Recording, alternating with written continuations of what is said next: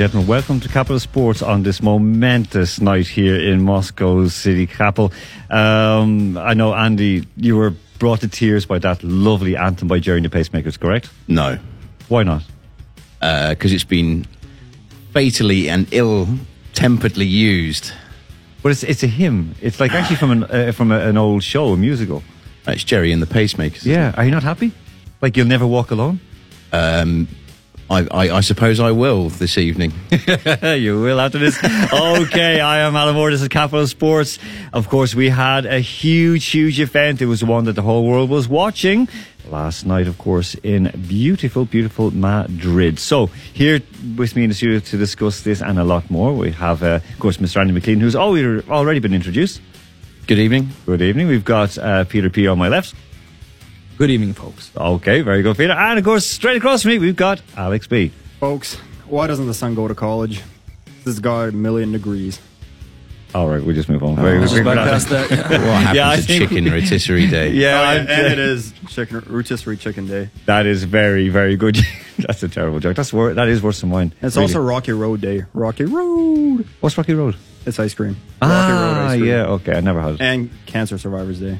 Well, that's I think that's slightly more important than a whole lot. Like I think I'd have gone with that. Now, in fairness, like you know. Uh, have your ice cream and jelly if you've survived. And Uh, rotisserie chicken. I know rotisserie chicken. All right, we are going to. We have, of course, the Champions League final to report on. We have the Europa League, which, of course, we had Mr. Andrew Flint. He was down that. He'll speak with us in the next segment.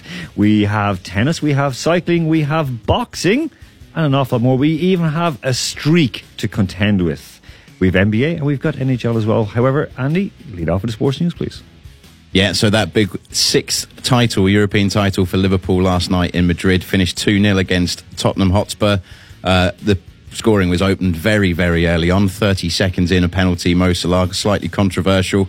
And then Super Sub, again, uh, obviously got them through in the, in the semi final against Barcelona with an important couple of goals. Divock Origi then sealed it on a special night for the Liverpudlians. Do you think was it a penalty? No. Hundred percent no.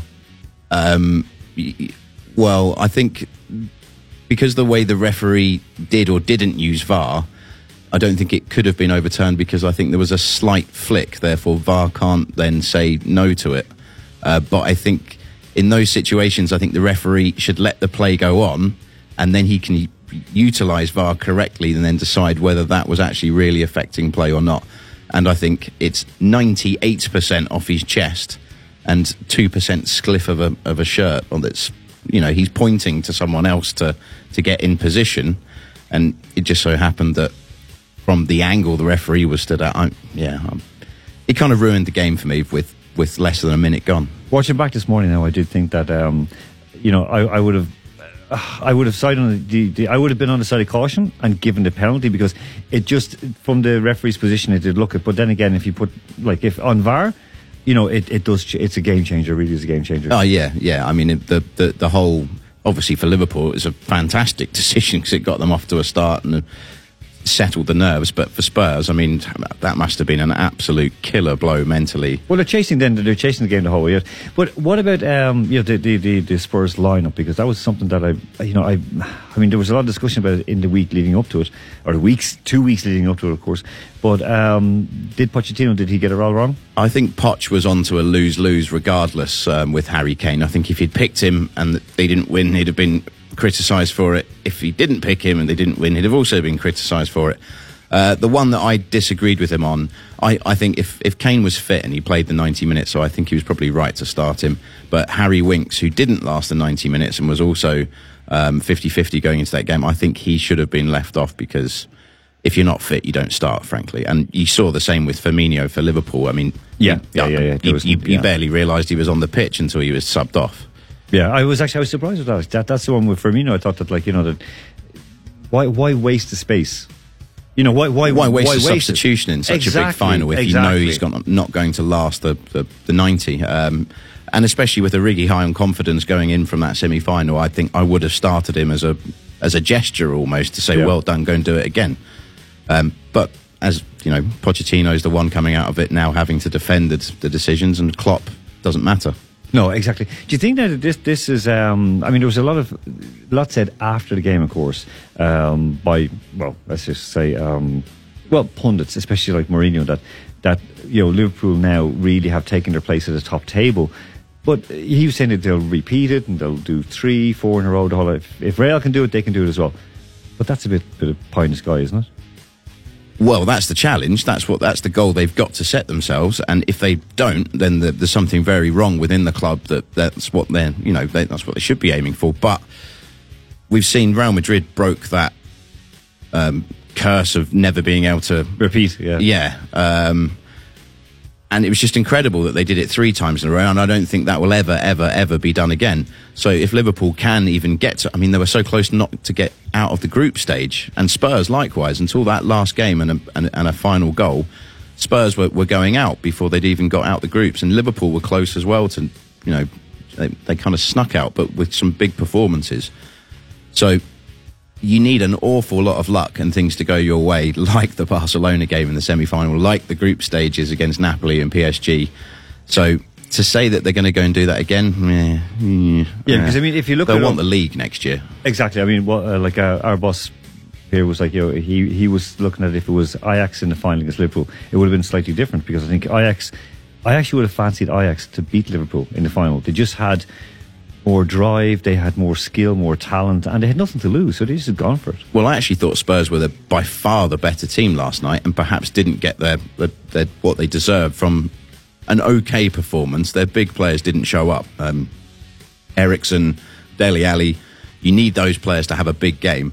And all they did was miss countless chances that fell their way. And then Lucas Moura, perhaps under, you know, slightly taken aback, spliffed one that was an easy save in the end. Could have been a very different night.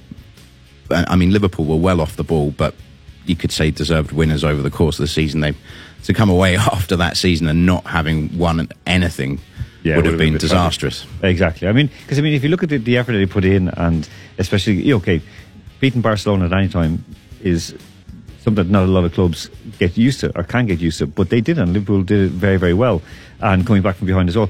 Do you reckon maybe that um, this might this might just be the, the, the peak of this Liverpool team under Klopp? Can they? Can they? No, I know, think I, I, I think they will get better, and I I I'm going to read out a list. I've got nothing against before people criticise me heavily for this comment. I've got nothing particularly against Jordan Henderson, and it was a lovely moment with his dad. We were saying Cancer Survivor Day Yeah, earlier. yeah. Lovely moment with his dad at the Oh, end of the it. Liverpool fans, But course.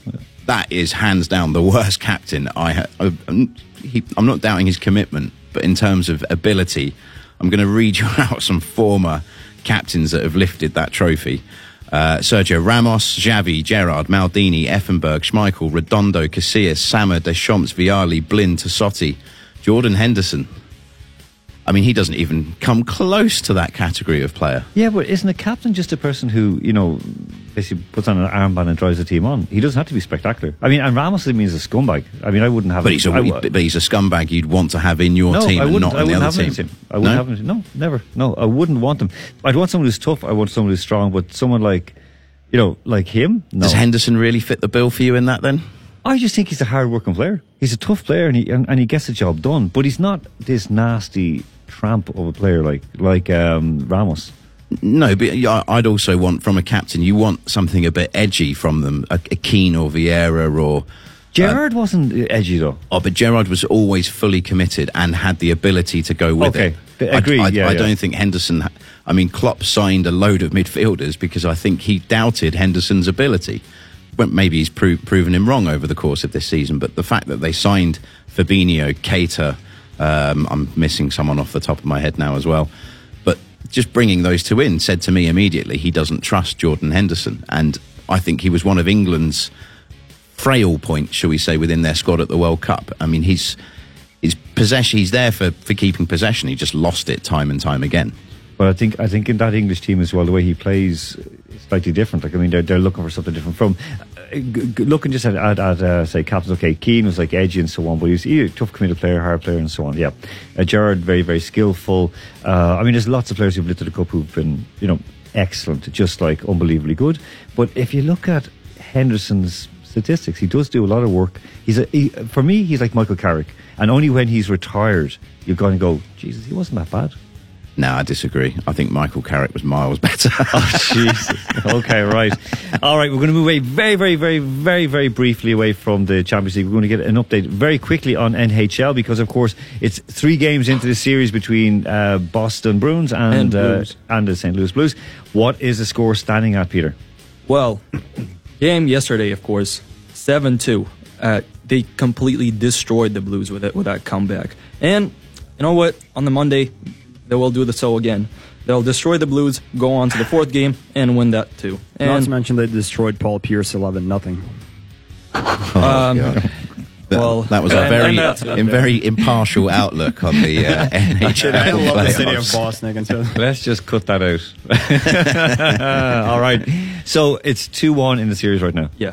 Okay, um, you're you're you're back in Boston to go four one. Yeah, to, to to win the series four one. I one. mean, like seven two. Are you like, like that's insane. Seven two, and then uh, in every period it was like 3-0 first period, three like one, and then three one. So it was like in every period they Your scored maths three is goals. terrible. I mean, Then three it's like two nine, three. That's nine, nine. two. Three, two, three, two, two, three. I think you find it was 3 0, 2 1, 2 1. or that. what, what, what, whatever you want to. I mean, the end right. result is seven. Well, I do, look. It doesn't matter how many goals you put in the back of the uh, the, uh, the the St. Louis net; they still won. Okay, so you reckon that they're going to go ahead and sweep? They're going to not sweep. They're going to win four one. yeah, definitely. Okay, that is good. All right. very, very quickly, NBA because it is uh, second game starting Yes. tomorrow morning, 3 a.m. 3 Moscow time. The Raptors and the Golden State Warriors, Yes. and there's some good news for the men up north. Yes, there are. Uh, the Raptors took game one, but uh, Alan, remember last year? Oh, sorry, last week you said that uh, nine days isn't particularly good. So that's Yeah. that's exactly what we saw in the Warriors. They're just rust, they're just rusty. So um, essentially, I wouldn't be quick to go betting your money in the Raptors because the Warriors. It's not about beating the Warriors; it's about beating them four times in two weeks. So betting your money in the Raptors would be like paying for your own food. Oh God. Yeah, that's Surely that's, And that's, not some, what and you that's, want and to that's do. something I don't do, of course. Yeah, of course. Yeah, we figured that out. Like, you know. All right. Um, okay, one nil up. Uh, the guy Kawhi, what's his family? Kawhi name? Leonard. Kawhi Leonard. He's, he seems to be able to match up to the very, very best that Golden State are going to put against him. Because Golden State are not just a one man team, of course. They're not just Curry. Oh yeah, so we have. They're a very good um, team. Well, the Raptors have like one like really really good player, and the Warriors have four. But Kevin Durant, their best player, is out, and he's questionable to play in this series. So is well, Demarcus Cousins played, but he wasn't really like that good. But we've seen the Raptors bench step up yet again with Pascal Siakam dropping 36 points, I believe. That is very, very good. Okay, for this game tomorrow night, because it's uh, at home as well, so they've got Yeah. these. They're starting off the series with two home games. If they go on and, and it goes like you know, sort of like the home team wins each one, they will have home court advantage for the last game. Am I correct? Yes. In game seven. Okay, yeah. for tomorrow morning's game or tonight's game, if you're Yeah. listening in Canada. Um, how, how how do you reckon it's going to go? Can they keep this run going? Because they've caught the rap, uh, this, they've got the Warriors cold, Yeah. possibly. So can they keep it going? Well, I mean, their rust definitely wore off, but if the Raptors can take this it's definitely going to be a harder game, but if they take this one, then the Warriors, like, it's never easy to go back to your home city down to nothing, right? So, Yeah. So the Warriors are going to be in a bit of a panic if they lose this game. Okay. But, yeah. But Okay, I think so- it's going to be a classic series. I think it's going to be back and forth. It looks good. I mean, I, I, I saw some of the highlights today. I was watching some of the, the hockey highlights, of course, which is why I was wondering how Boston were scoring like three goals in the second and third period. But you know, that's you know, I don't know. When you're so happy to see them score, I mean, you're seeing double by the end of it. I it. think Peter was counting the replays of the goals. He's like, oh, just scored again. Oh, wait, wait, just scored again. My I God, it just just summed up all the goals. Yeah, if you take seven and two, that's exactly nine goals.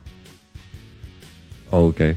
So there's nine goals in total. That's what you meant. Yeah, Exactly. Meant. Okay, there we go. Exactly. We've cleared that up. of all of us. We have cleared that up.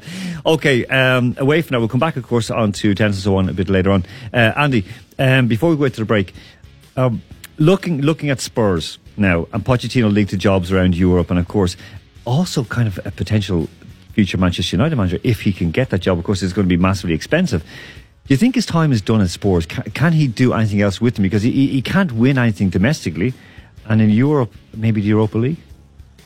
Um, I think he'll he'll rise to the challenge again next season, and I think with a bit more stability with their own stadium next year as well, I, I think he'll fancy his chances at winning a piece of silverware. Uh, where that comes from, not quite sure because obviously, I mean, I mean, tes- testament to them really. You have to congratulate Spurs for getting there, and I don't think they will ever get there again in the next five years or so uh, with their current squad whether they, they've got the, the funds in the transfer window to go and complement the, the key and good players that they've got now and hold on to them. Um, there's a small chance that they could maybe do a Europa League or, or, or a Carling you know, FA Cup, something like that. Okay, so there will, there's a chance, but I think slim. he'll stay. I think he'll stay, Pochettino. Okay, that, that's a good point. All right, folks, we're going to go to break. We'll come back, of course, with Mr. Andrew Flint. He is just freshly back from Baku. He's back out in Tyumen again, of course. Uh, we'll go out to a song that, of course, lit up the pre-World Cup final. I can't, I can't even remember for the, the, the opening of the World Cup, but it was it was there as far as I know. So we'll go to the break with with Nicky Jam and Will Smith, and uh, I think it's uh, Era Istrefi.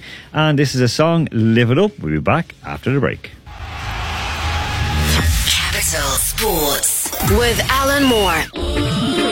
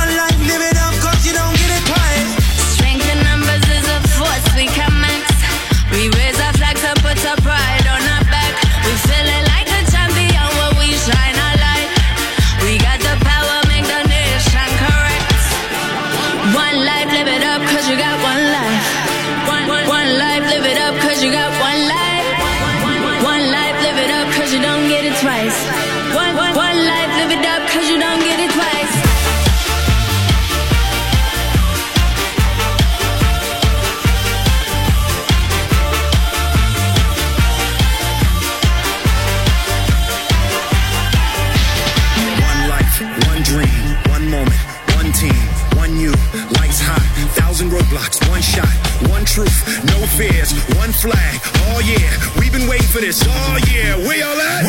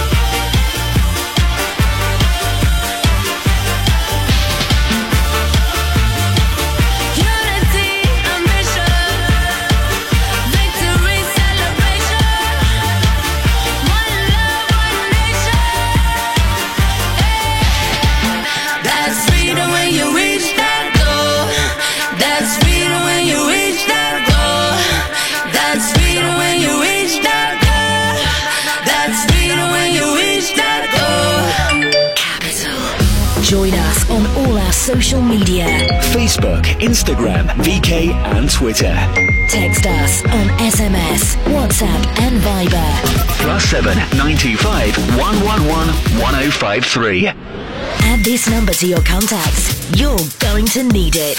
Capital FM, the one and only English speaking station in Moscow. The one and only English speaking station in Moscow. Capital. Capital FM.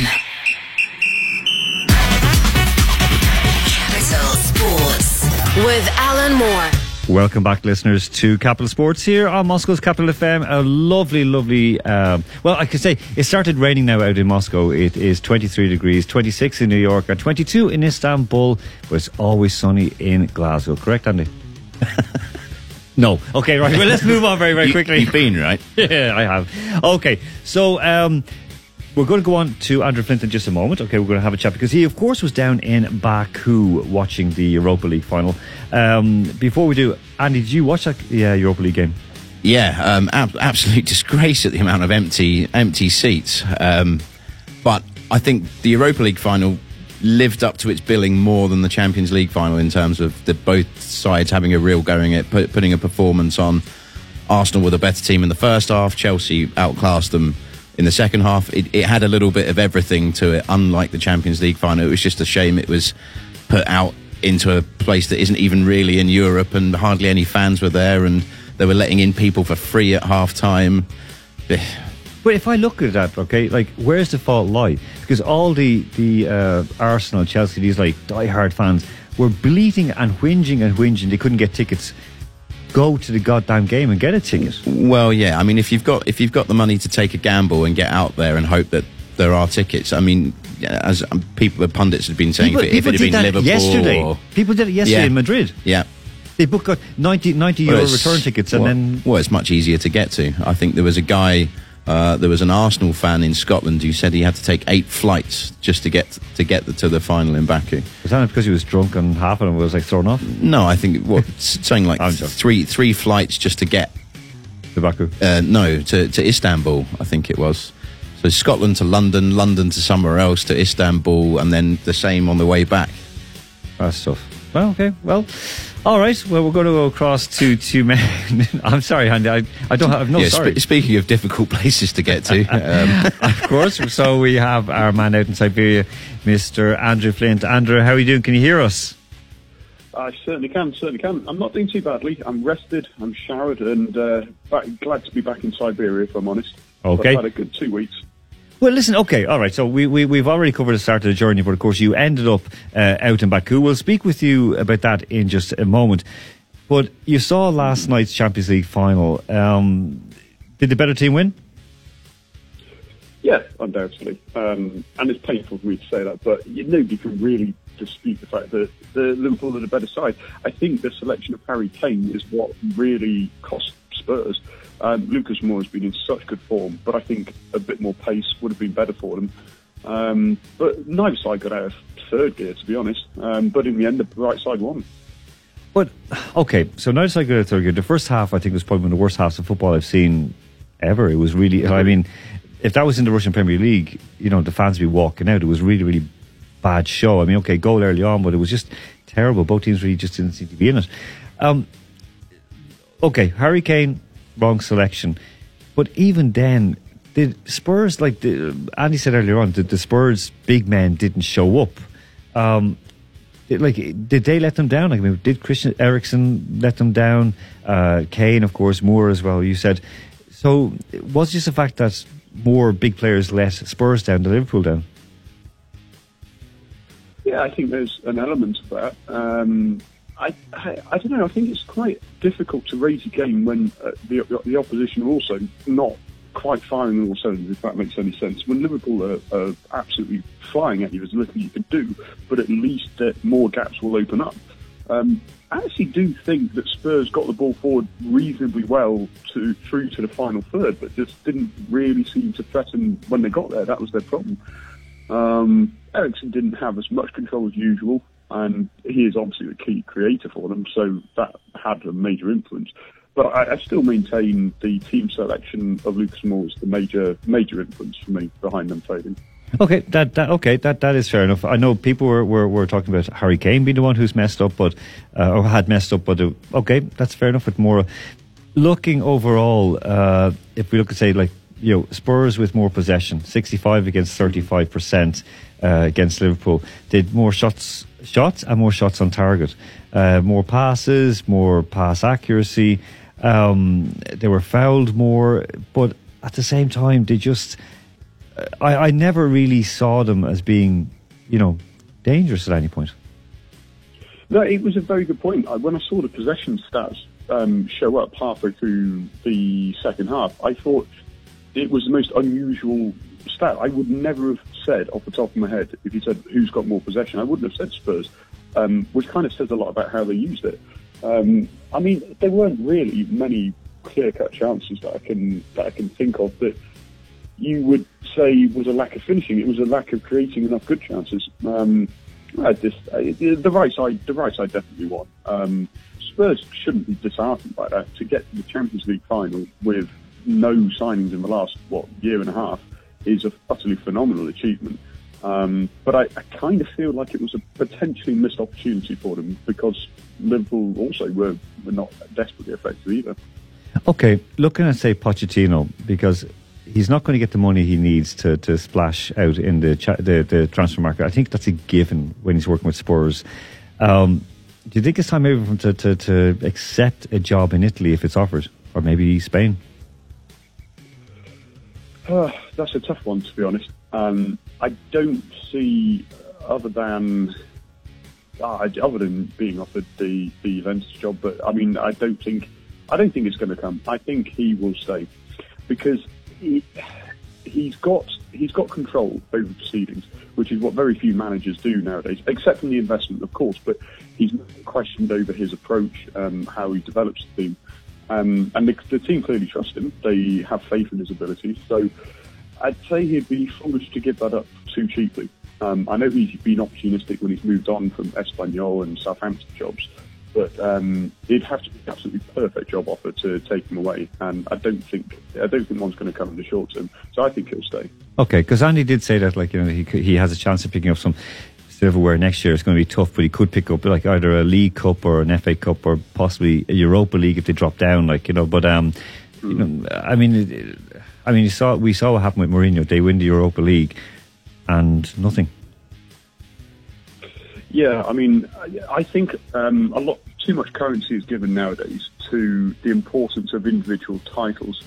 Although there's got to come a point when Spurs to think, well, are we actually trying to break into the top two or three, um, or not? And I, I don't think Daniel Levy is trying to. I know it's going to sound odd, but his priorities are very, very clearly on running a stable business as opposed to making that final step up, which admittedly is very hard. Nobody's really going to challenge City and Liverpool realistically um, in the short term. In terms of winning titles, I think it's very unlikely they will become, um, other than a League Cup possibly. Um, but is that as much of a big deal as it would be Liverpool or City if you fail to pick up the title? I don't think so.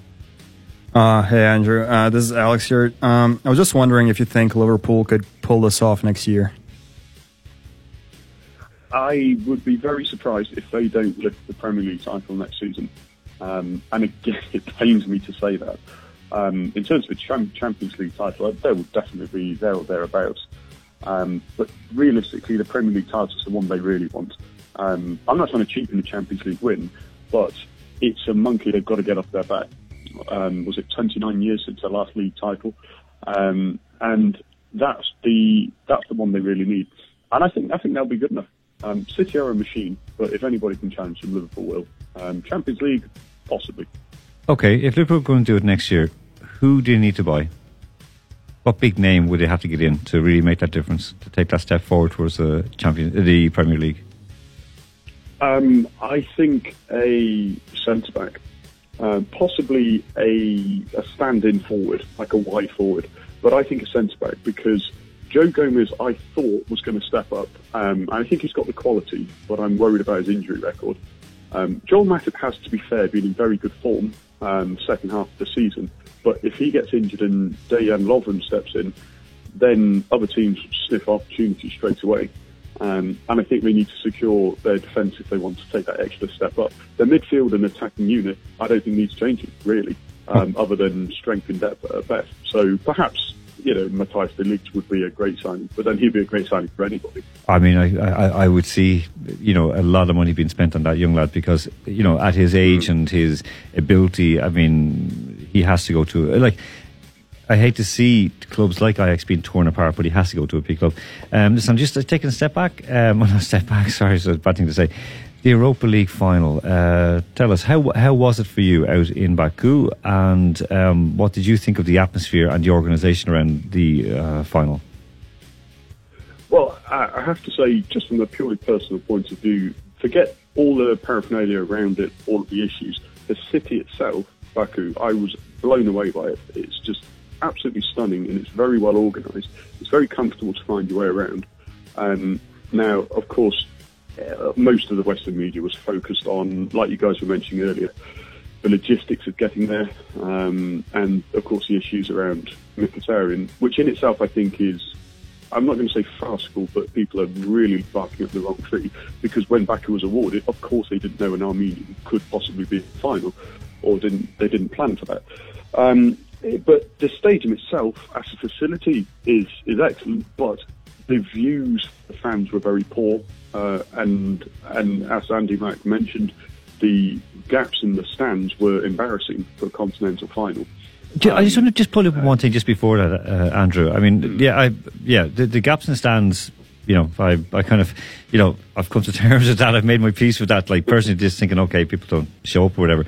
Um, but looking at you know the, the whole Mkhitaryan thing, which of course we discussed last week, and I, I personally called it nonsense. I thought it was just like overhyped. It was just crap, absolute crap. However, um, there were these things being posted up by these absolute, you know, uh, fear mongering and you know sensationalistic uh, journalists. Um, many of them, you know, based here in Moscow, who are like running down to to get a, a, a you know a free weekend or a free weekday off uh, down to cover the game. And of course, they were showing how um, you know Mkhitaryan, uh, people wearing his jersey or with the Mkhitaryan on the back, they were being stopped by police and asked what was happening. Was there any truth in that? Did you see anything to do with that at all? Well, I didn't see it personally, but I did see, I saw the reports and the videos of.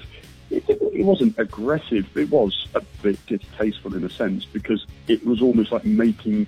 They, did, they didn't pursue anything. They they asked fans to show their their name on the back of the shirt, but um, I, I just feel like you say it was an issue that was blown up in the wrong way. Um, you know, the, the history of the, the conflict between Armenia and Azerbaijan is not really what anybody covered. Um, it was just simply, well, let Mkhitaryan play. Well, we've gone over how the safety issue was secured for him, and the fans around the stadium who had his shirt. If I'm going to be brutally honest, what did they expect? They were they were asking for possible confrontation by wearing his shirt. Um, I mean, in an ideal world, it wouldn't be an issue, but they know the fact that there is a conflict, there is um, a, a controversial situation. So why inflame it? Why risk inflaming it by wearing a shirt with his name on the back? But but the, but again, that's the, that's the point. I mean, why why shouldn't they? If if is their favourite player, you know, why shouldn't they be able to wear, wear a shirt? What, what, what I mean is not. They should be able to, but they can't just simply switch off the fact that there is a, a very, very bloody history between the two countries, and they knew what the reaction would be. It's all very well doing a protest, but for what? For what's the end game for it? You know, are they trying to criticise UEFA for awarding it for political reasons or not? I don't think they were. No, well, that, that's that's what, that's what I wanted sort of to, to, to touch on with you, and, and I'm glad that you know, you, you, not to answer correctly. It's like uh, what I was getting at is that you know, um, if they wanted to make a protest, if they wanted to sort of show that like we stand with Henrik and all sort of nonsense, if they do that, okay, uh, do it, but you know, don't try to make a big deal out of it. And it did seem that there was a lot of attention seeking and maybe a little bit of provocation at the same time. Well, th- that's the thing. That's that's what I felt it was a little bit. Um, you know, the the protest is was really, I think, the real reason that people wanted to make a meal out of it was because they were frustrated at the logistics of getting there, the cost of getting there, Um, and you mentioned as well the the furor around the lack of tickets that a lot of fans were complaining about. Yeah. And yet the complete opposite happened on the day. Not enough of them took it. So don't complain about the number of tickets when it, the real issue is the logistics. And then don't try and confuse the logistics with a political situation which you can't change on one day over a football match. And So did- was that done? Was that, that okay? That you you reckon that a lot of this like nonsense was like being whipped up because people were looking at logistics, thinking, "Oh, I, I, I it's too tough to get down there." As Annie said, like you know, a guy had to get like eight flights, correct, Annie? Eight eight flights uh, down. Mm-hmm. So I mean, or uh, down and back, or four down and four back. So this you know this kind of like this aggravation going on, but um, Mm. I don't know. Like, did, did you? Did you yourself, okay, because of course there was also some um, English journalists saying that they felt uncomfortable in Baku. You, as a person living in Russia and with experience of traveling around Russia and traveling in Europe um, and being in Baku, did you find it uncomfortable? Not in the slightest. I mean, uh, seriously, I felt very secure. I can understand why some people who are not used to a more visible police presence on the streets might say uncomfortable, but I I spoke to a lot of the policemen to ask for directions and just generally walking past them. I was never pressured. Um, I mean, perhaps it's a small part of that is I am used to seeing police on the street more in Russia than I am in England, um, and I'm aware that if you are very vocally foreign, um, and I, forget race, just simply not a local, you know you're going to draw attention to yourself. Um, Okay. So I didn't. Um, Okay, no, that, that's No. fair enough. You you understand the rules, you play by the rules. And listen, you're going to stay in line and know we're going to go back to you in the next segment. Uh, so stay right where you are, don't run away, um, and don't sneak off into Siberia night. Okay, so folks, we're going to get to the break. Time is passing, of course. Uh, so to mark the time, we have Kesha and TikTok. We're back after the break. Capital Sports with Alan Moore. Wake up in the morning feeling like P. Diddy. Hey, what up, Grab my glasses, I'm out the door. I'm gonna hit this city. Let's go. Before I leave, brush my teeth with a bottle of Jack. Cause when I leave for the night, I ain't coming back. I'm talking pedicure on our toes, toes. Trying on all our clothes, clothes. Boys blowing up our phones, phones. Drop top and playing our favorite CDs. Pulling up to the parties. Trying to get a little bit tipsy. Don't stop,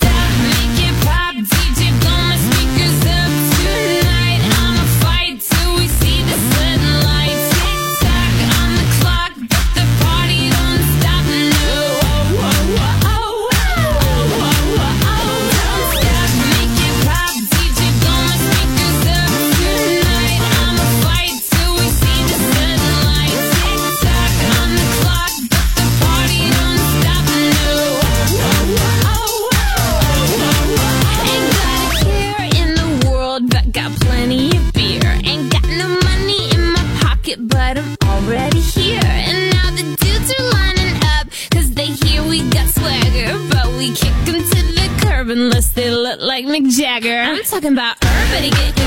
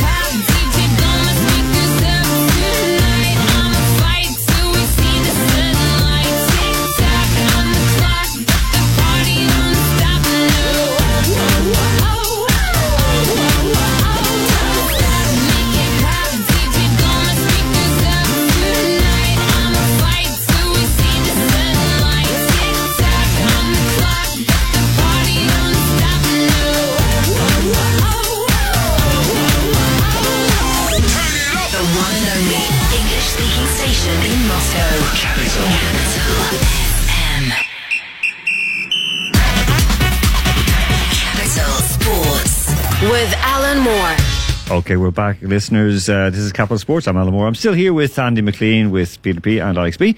So, uh, we were having a discussion about uh, Kasha.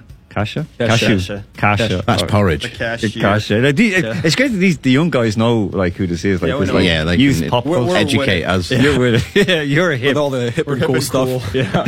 yeah, we're talking about when she did this, like the, the or these guys did a, an improv video uh, for the song TikTok in Israel, and there's a, huge big scandal around it. So we're talking scandal. So, all right, we're going to go back on to uh, Andrew Flint. He is still there, being very kind to us this evening. So, uh, Andrew, you're still alive, I hope.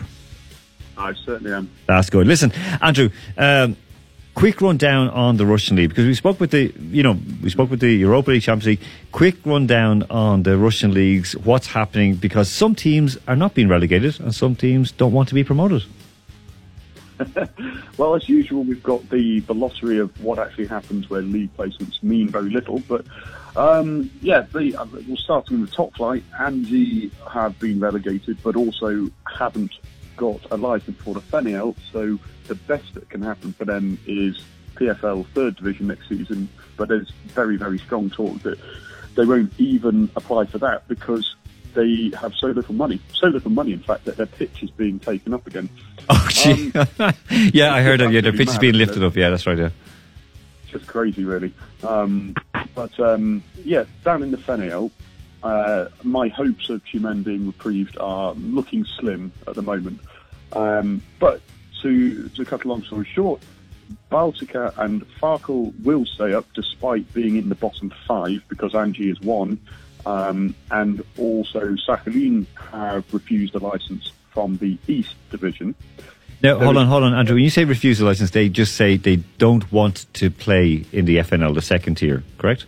Well, to be more accurate, yes, that's true. And this happened last season as well. Yeah, I mean, Um, Sakhalin did play in the FNL for, for a season, but I mean, the, the cost of, you know, traveling from Japan for games just Yeah. was a bit too much. Okay, all right. So sorry, I, I, I just started you. Go ahead.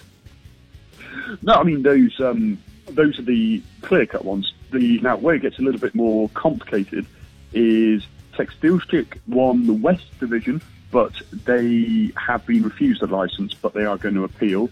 Chaika won the South Division and same position there. They had the license rejected, but will appeal this week. Okay, before you go further, so Tekstilshchik, of course, they're from Ivano, which is not far from Moscow. Famous uh, town, but they're always like struggling for money. Uh, Chaika are a one-man club who basically set up by this like kind of wealthy guy who like um, has based himself in Novichokharsk. Is that correct? Uh, I, I believe so. Yes. Okay, so he's basically built up a club uh, from from the bottom, kind of like a, Galitsky light. Yeah, that sounds about right. Um, which, if he runs it in that way, they should be successful. Okay, um, but we'll see. Um, so, yeah, so the FNL, we could have only one team being relegated, is poor little Tyumen. But I think I think Tekstilshchik and Chaika will get their licenses. Um, so it looks like being Sibir, Novosibirsk, Zenit and Tyumen being relegated to the PFL. okay, all right. That that that is that is a hard look for them. So Novosibirsk gone. So basically, it's two two teams gone from Siberia, from from from that level of, of professional football in Russia. Yeah. Okay, no, that that that is hard look. Um, of course, uh, last week, kind of a bit of news that Volgo of course are playing now the Ural Pavolsky, they have applied to play in the centre, and uh, Sergei Kuzmin was on, so he was quite happy that Fakel will not be relegated, so it means that they will stay in the FNL, so that they won't meet them in the Central division. Now, of course, Fakel they could fall apart because uh, they're talking about building a new stadium in Voronezh remember this stadium was rebuilt, completely rebuilt. Uh, the Stadium Trude in uh, uh, sorry in Voronezh. Um, I think they hosted Russia Belgium back in 2008. I think it was, or maybe a little bit later. So I mean, there is that kind of like strange situation that you know, they want to build a new stadium when they have a, a 30,000 all seater there already. Um, Andrew, before we let you go. Uh, Tyumen going down to the PFL, um, is that good or bad for the game out in that part of Siberia? Uh, tough one. I think in the long term, actually good because the academy that we have is producing a lot of good players. Um, and you say about the region, the regional sense of excellence is here. Um, Alexander Ben, for example, is an 18-year-old who's got a lot of game time in the FNL. And he's guaranteed to get some starting time in the PFL as well. Um, and Pavel Shakura is a player who two years ago was was a first team regular, but this season he's not been trusted by Goran Alexic for his work rate. But he will play next season regularly because a lot of players will leave. So in the long term, these young guys are going to get more game time. Um, but it is essential that Tyumen get promoted um, at least back to the FNL um, because the whole point of this stadium being renovated was to bring it up to Premier League standard. Um, but Tyumen are a long way of Premier League at the moment. Okay, listen, fingers crossed anybody they will come straight back up. Uh, Andrew, listen, thank you very, very much. You can go now chill out. So thank you for taking our call, and I hope that you recover from that long, long tree stop journey. Thanks very much, guys. Okay, thanks, Andrew. Okay, that was Andrew Flint, of course, from out in Tyumen. Um, Andy, would you undertake a journey like that to travel around for three matches, like Grozny and Yekaterinburg, Baku? Uh, years ago, I definitely would have um, jumped at the opportunity. Now, I'm, I'm not, not quite so sure. I don't know if it's older and wiser or a bit more lazy and more in need of a shower. Okay, that's fair enough. You mean to say that he wasn't having a shower? That's we'll get him back that- on the phone now in a moment. Then he'll That's what he claimed. That's what Did he, he? claimed. He claimed he wasn't having showers. I think he claimed once he'd got to Baku, he very much enjoyed his shower. That doesn't. I guess he it's a long old trip. Well, he was on the train, of course, as well. Okay, that's fair enough. Okay, um, we do have a lot of other sports to talk about. We want to run back a little bit to Toronto because there's a really. Let's say, okay, we had like Jordan Henderson and his dad, like the, the heartwarming story there, but we also have the super fan super in fan. Toronto. So I do want to, because I mean, last night Champions League was, you know, that sort of like was very touching. But we have the super fan from uh, Toronto and a very fan. interesting backstory, Alex. Yes, the Superman of the 905, uh, Nav Bhatia, if I'm not pronouncing that correctly, but let's, let's call Is he him pronounced it correctly? I don't know. I have a lot of people. Sounds right. I have a lot of people of Indian descent in the studio, so they would know. Uh, anywho, um, yeah, so he came from India in 1984, and um, so he couldn't get a job as like an engineer. He and uh, well, because he's like that's his. Um, he was educated as an engineer. He couldn't find a job because of well, because of his descent, and um, so he started working as a uh, car salesman. So he actually holds the record for the most cars sold in three months. And um, so What is that record? What? 100, 137 cars. I'm not making this up. He In three months? In three months. 127. Sorry. Okay, Oh, yeah. 10 cars, that's a damn small difference. That's a I lot- mean, that's a lot of cars. 127 cars. In a month. months. Three months. Month. In three months. Yeah, it's, it's still months. it's still the record for the most cars. sold. That's like a car a day. yeah. That can't be. That that must be a local record, surely. Oh yeah, not the world record. What is the world record? I mean, I've got no. 128. okay. Yeah. So anywho, he um he started going to every Raptors game, and he found that that like attached well, for for like an immigrant, he found that that makes him like one with like the Canadian culture. So he started like going to every single home game in Canada. So through his ups and downs, he always like found the money to go to like a Raptors game. And well, I mean, now he's courtside at like every game. Now he travels to like during the playoffs. He travels, and of course now he has two businesses, and he's a millionaire. And uh, he spends around 300k a year to send uh, kids kids usually from like immigrant families to these Raptors games. That is, no, that is, it, it's a good story. I mean, Yeah. it's something nice to give back. Uh, I think Bhatia is his name. Yeah, bat. Bhatia, sorry. It. And he also, um, he also, also like part of the reason he's doing this is because there's been like he's been fa- he's faced quite a bit of um, like these like comments. Like there's been times where like people would like refuse to work with him because like yeah, there was like he Really? was yeah he was like well he was like the manager of the car dealership. Like a guy walked in apparently and he said like I want to work I want like somebody else to like help me get a car right and like another time he walked into like to like get his phone fixed and the guy in front of him standing in line he was like on the phone with his wife and he was like oh sorry like my correct my cab driver's here and so like all this stuff going on and he What does this say about your people, Alex? Yeah, in Canada. Oh, it was like the the, eight, the 80s man come on um yeah so I, don't, I, I don't think that forgives it. No. the eight, the Will, 90s, will, will you apologize on air? I, I'll like up, to apologize for those two guys. Pete, would you like to apologize for the men in the Boston? Uh, Hell no. All right. Yeah, no, so- I mean, no, I mean, we we joke. I mean, it is something that, he, uh, if you look on Twitter, I think as well on Instagram, it's at Nav N A V Bhatia B H A T I A superfan. Um, No, not to get confused with the other Nav. Who's your Nav? The other Nav. Oh. doesn't matter. Just- uh, anywho, um, Okay. Skip that. yeah. So no, but like all that. He also, he also has like a. Uh, he also is running a non-profit organization. He's selling like clothes with it says like super fan like hashtag I'm with Nav and stuff like that. And he's not making a dollar off of that. It's all going to um, kids being able to go to basketball games. And another time he got um, last year he got a text during the playoffs. Um, from a person he didn't know, and it, and it said that mm, it was kind of like a make a wish thing. Like this kid had like a illness, and he wanted to go to like a game, and so he flew that kid and his family to Cleveland for the uh, for like the last game. Of course, the Raptors lost, but Did he pay for the meal on the flights? Yes, yes. He Okay, all right, meal. all right. So then moving across to Peter. Peter, the French Open, of course, is the It uh, first week. is, yeah. First week is just over. Some so- shocks already on the court. Well, I'd like to talk about matches going on today that happened, of course. Uh, jo- Roger Federer beat Leonardo Mayer, and my f- personal favorite, Rafael Nadal, he beat, uh, if I'm pronouncing that right, Juan Londero. Uh, he, he beat him, not literally, but in a tennis match. He, did- he did. what is this like Boston rules tennis or something? Oh Christ! And, of, and of course, and of course, for for women's singles, uh, I'm sorry to say this, Alan, uh, in, in advance, but Serena Williams she lost to Sofia Kenin. No, In a You don't have round. to apologise for that. Wh- why? Why should I be sad? I, well, I- I- you're you're of course the super fan of. Uh, oh yeah, oh yeah. No, I mean, I he's used buying 300. He's spending 300k a year on kids to watch Serena Williams. what not to do. You know, don't do this, kids. Don't look like no, this. oh, I said to, to watch her play. That is not to watch her. No, watch it. That's a big. That's a bit of a stretch.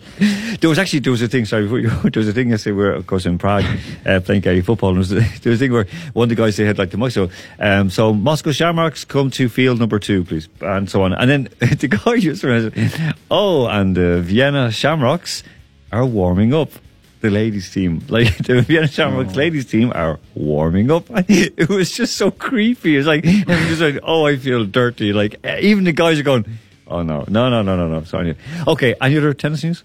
No, no, I believe not. well, I just watched a couple matches. So, Andy, do you have something to add? What do you want me- I, I, Because you're a big tennis fanatic, it's- from what it seems. uh, Actually, I- he is kind of. I guess uh, the big one for me really was the, the British number, Australian British number one, Joanna, Joanna Conta, Konta. uh, made it through to the quarterfinals with a very, very good win.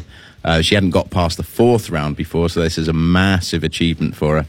Um, I guess the other thing to, to note was Serena Williams knocked out by um, Kenin, unseeded American, um, in straight sets. And not only that, Kenin didn't even have the fans. Re- no, normally, the underdogs always supported it at these events, especially when they're not a local. So Serena Williams, obviously not being French, uh, but Kenin obviously was booed by all the fans because she had a walkover in, in, in the previous game before, so she didn't actually That have to play. it wasn't. Yeah, it was like it was. Yeah, I, I, I know that that there was kind of a there was a bit of contra- controversy with that controversy. Excuse me, with Yeah. the whole situation. So, so were the fans against her because the French fans are usually terrible. They're like asses. Excuse me.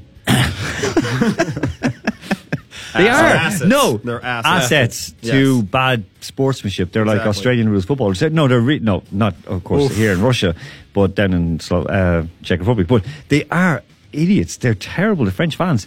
They're just. I mean, you'd love to just go in and like start slapping them or something. Turn your own microphone off. Disgraceful. Oh, was I live on air? Are we live? Oh, okay. No, but seriously, because I've been, I've been to the French Open and I've they were still booing her after she won and she was celebrating and, and Kenin was still being booed, which I found a little bit objectionable, y- well, disgusting, sickening. a touch. Yeah, no, but thi- this is the French tennis fans. They're really so unpo- or impolite, so uneducated in the way they behave. No, seriously. I mean, I mean, do you remember the the last? I mean, I just wanted to add to, what- to what Annie was saying. It's a bit cliche too, because remember the the last match yeah, when like uh, Serena Williams lost to, and you remember what happened? Yeah. yeah.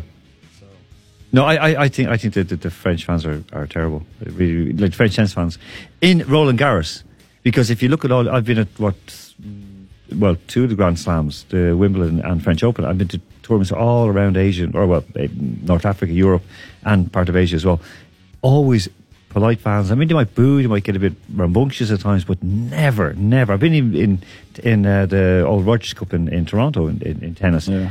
Great atmosphere, great fans. They might be angry sometimes, but they'll just. Why do you think that is?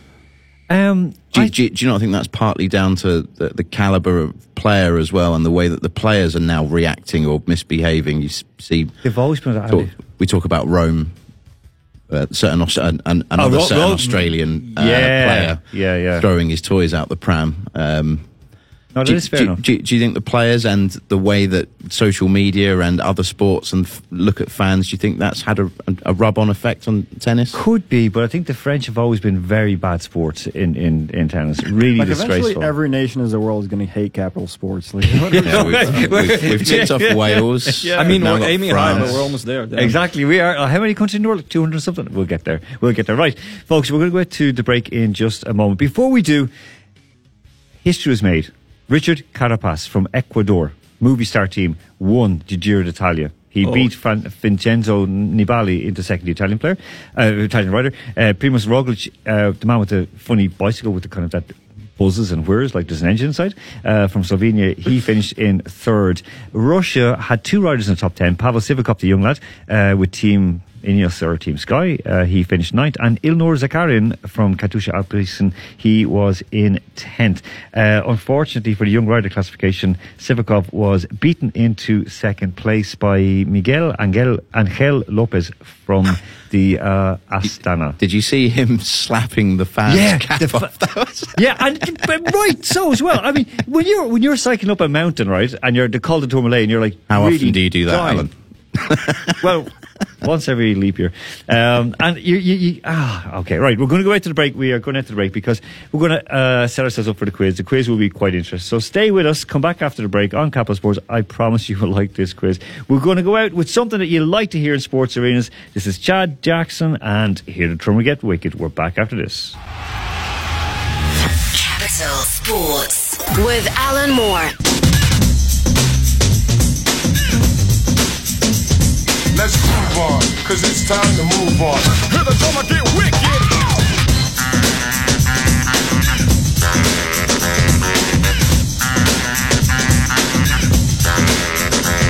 Let's groove on, cause it's time to move on. Hear the drummer get wicked. Let's groove on, cause it's time to move on. Hear the drummer get wicked.